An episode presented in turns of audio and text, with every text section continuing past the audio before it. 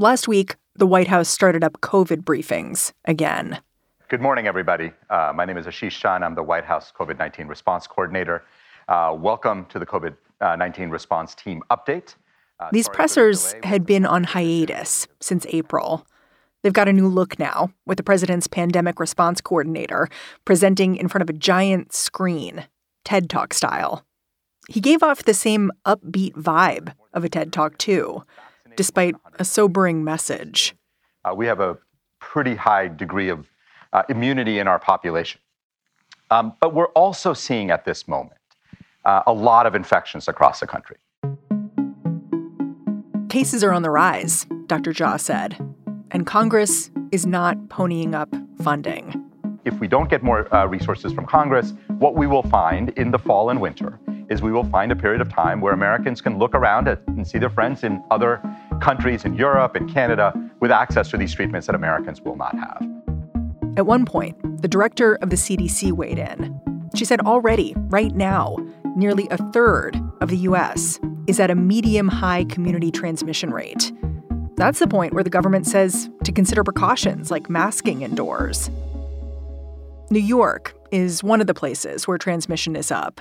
So I called Dr. Deepika Slawek from Montefiore Hospital up in the Bronx. I wanted to know how her job was changing as she stared down another wave. She says the weird thing is how much her job is staying the same. In my clinical experiences, not a lot has changed over time in terms of like the amount of precautions that we take. I never really stopped wearing N95s, and I still wear like eye coverings and eye shields. And I'm still pretty careful. Like I always essentially, when I'm seeing patients, act as though I have the potential for being exposed to COVID, even if my patients don't have any symptoms. But then when you go outside, is it different? Oh, for sure. I mean, like I go get coffee and I see like no one's wearing a mask inside the coffee shop. In other words, New York has moved into a new normal. It's just a normal with a lot of people getting COVID. And when I say a lot, I mean nearly a thousand people are hospitalized in the city right now, and case counts have jumped 18%. Do those numbers scare you?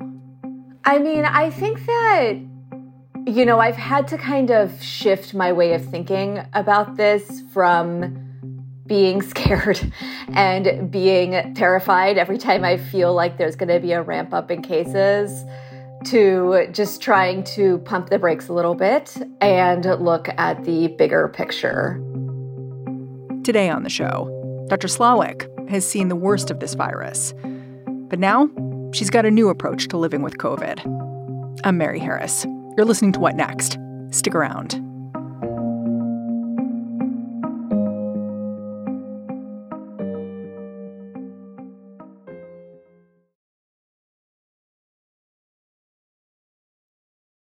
You work with immunocompromised patients, right? Yeah, a, good number of my patients are HIV patients. Um, and then the other of my patients might have other immunocompromised too. You know, they might have cancer or other things. When your patients see this high alert, what do they think? Does it feel different for them? Like a little more, I don't know, existential than it might for someone who doesn't have a condition like that? hmm I mean, I think for some of them, yeah. For some of my patients, they are, you know, I talk to them and they're like, don't worry about me. I stay inside my house all the time. so I don't leave my house. Um, oh my gosh. And uh, like, I'm just, I'm just used to that by now. It's hard to know how to feel about that.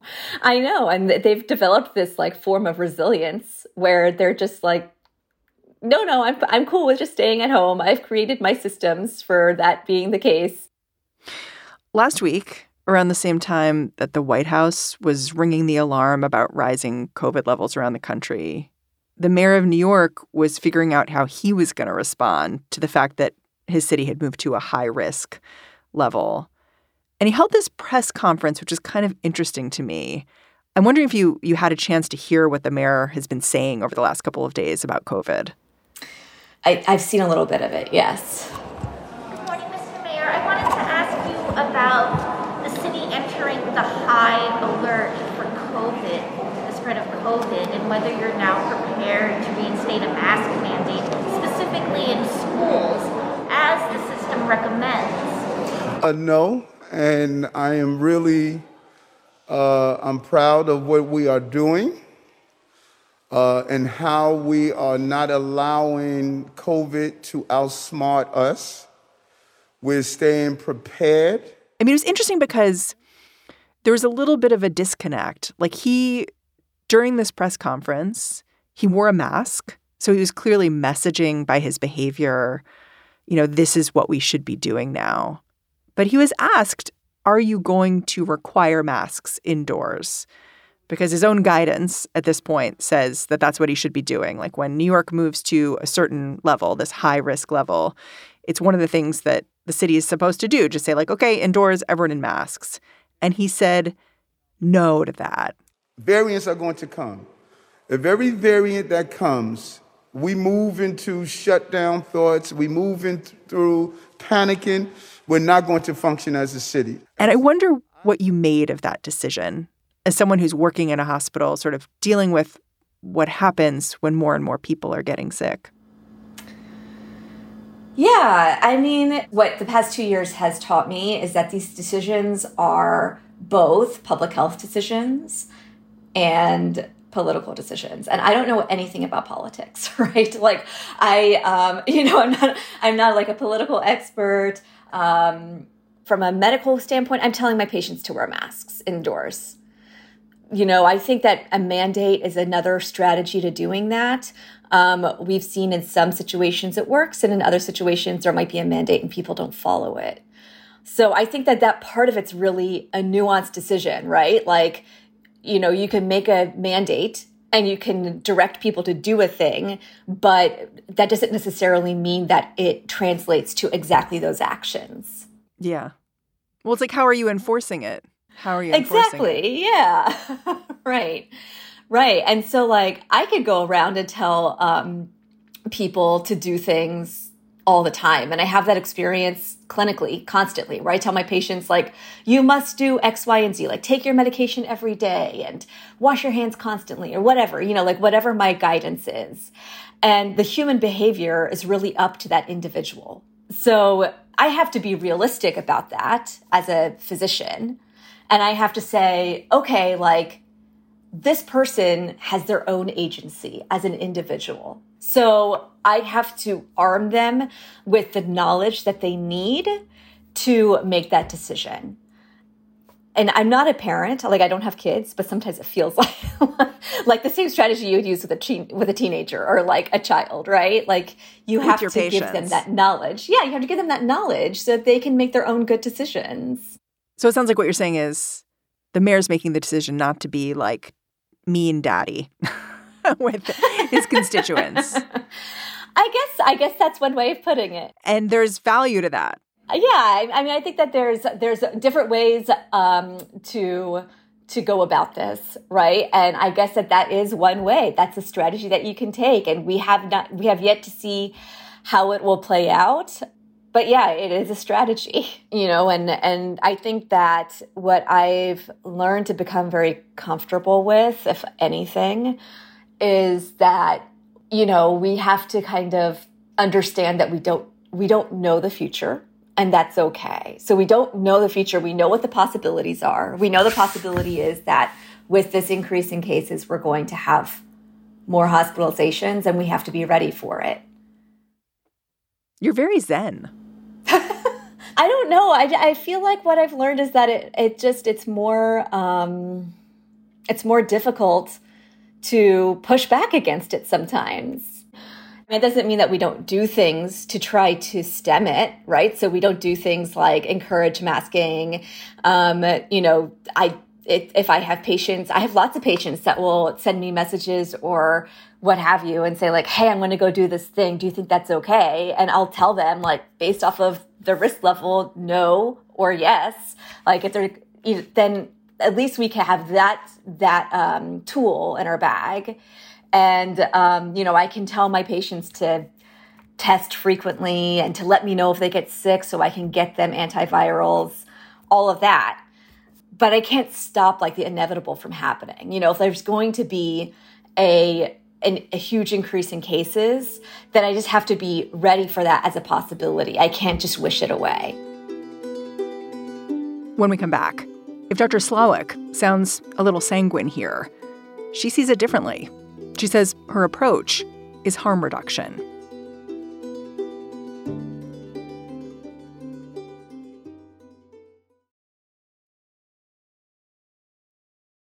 If you could advocate for the mayor to do like one or two things right now to address the spread of COVID, do you know what you'd tell him? I mean, I think that perhaps he could try doing something like a lot of my colleagues and I do. So, what we do is we try to tell people a, a range of things that they can do to reduce their risk. So, I consider that a harm reduction policy, right? So, here are things that you can do to reduce your risk of getting COVID. One of them, the most, the safest thing you could possibly do is wear an N95 all the time, be vaccinated, have your booster if you can, and um, test frequently. All of those things, right? We have many, many tools in our belt to help us reduce the risk of getting COVID. And then on top of that, make sure that we have adequate resources to treat people if and when they get sick. So make sure that people have access and know to get their, their Paxlovid or their other uh, monoclonal antibodies, all those things. You know, people need to be aware that they can they can and should get those things. You brought up the idea of harm reduction in COVID, which I think is really interesting because if people are familiar with the idea of harm reduction, they're probably familiar with it in the frame of addiction. Mm-hmm. And I'm kind of curious if you can lay out how the harm reduction frame works in addiction and how you'd transfer that to COVID, because people not, may not see those things as related, right? Mm-hmm. So, how does to explain how the harm reduction frame helps in both of those circumstances?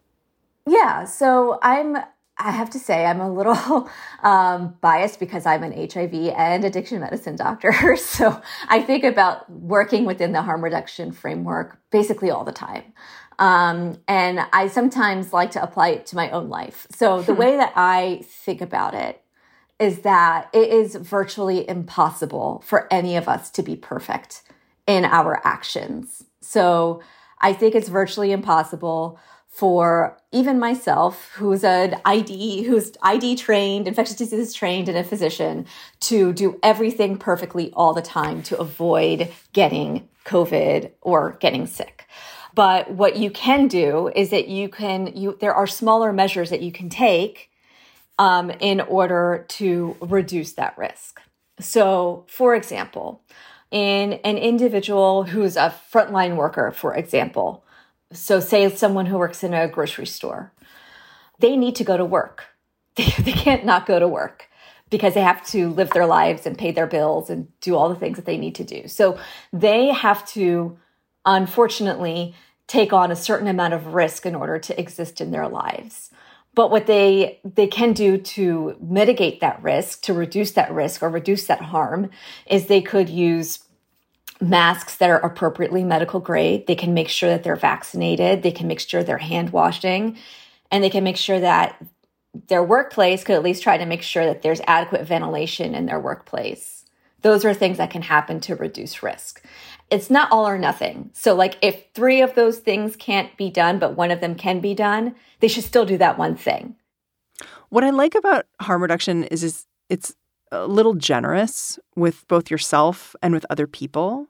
It's mm-hmm. saying you're going to have other things happening in your life other than COVID. How do you make them safer? Harm reduction also it accepts that COVID's going to be around. It can't be stamped out, right? You can't like zero out this infection, which makes mm-hmm. sense because so many scientists are talking about COVID as being something that people might get multiple times in their life, maybe even multiple times a year. Mm-hmm. I think the thing about harm reduction is that, you know, I don't think that there's just from the nature of it, right? There's no doing it perfectly. so if we could do a few things to try to reduce the risk when we know for sure that there are people who are not going to be able to follow the guidance 100%. If we could do anything to reduce the risk in that scenario, then we should do it. right? So, like, I think the thing for me that I find very helpful about thinking about things in that framework of harm reduction is that you don't wait until it's perfect to implement something. If you know that something is going to be helpful, you do it. Hmm. Is it worth talking about the pushback to harm reduction? Like in the United States, do you feel like this idea that we accept that bad things will happen, we're just going to try to build bumpers around the bad things so that things are less likely to go disastrously wrong? Do you feel like that's been hard to implement? It's been so hard. It's been so, so hard. I mean, I don't think, I think that the first time I learned about harm reduction, I was a master's student right out of college. And I was working for a syringe exchange program in Washington, D.C., where it was not, we were not allowed to receive federal funds because it was at the time federally illegal to give federal funds for syringe exchange programs because the thinking was that you were enabling people's substance use. And I know that our country was um, founded on like kind of principles of being perfect, right? Puritanism and um, doing everything we can to be as perfect as possible. So it's, we almost have to like unlearn that before we can learn the idea of being okay with things not being perfect. Yeah. It's like the idea is to get to more perfect, you have to accept that it's not always going to be right.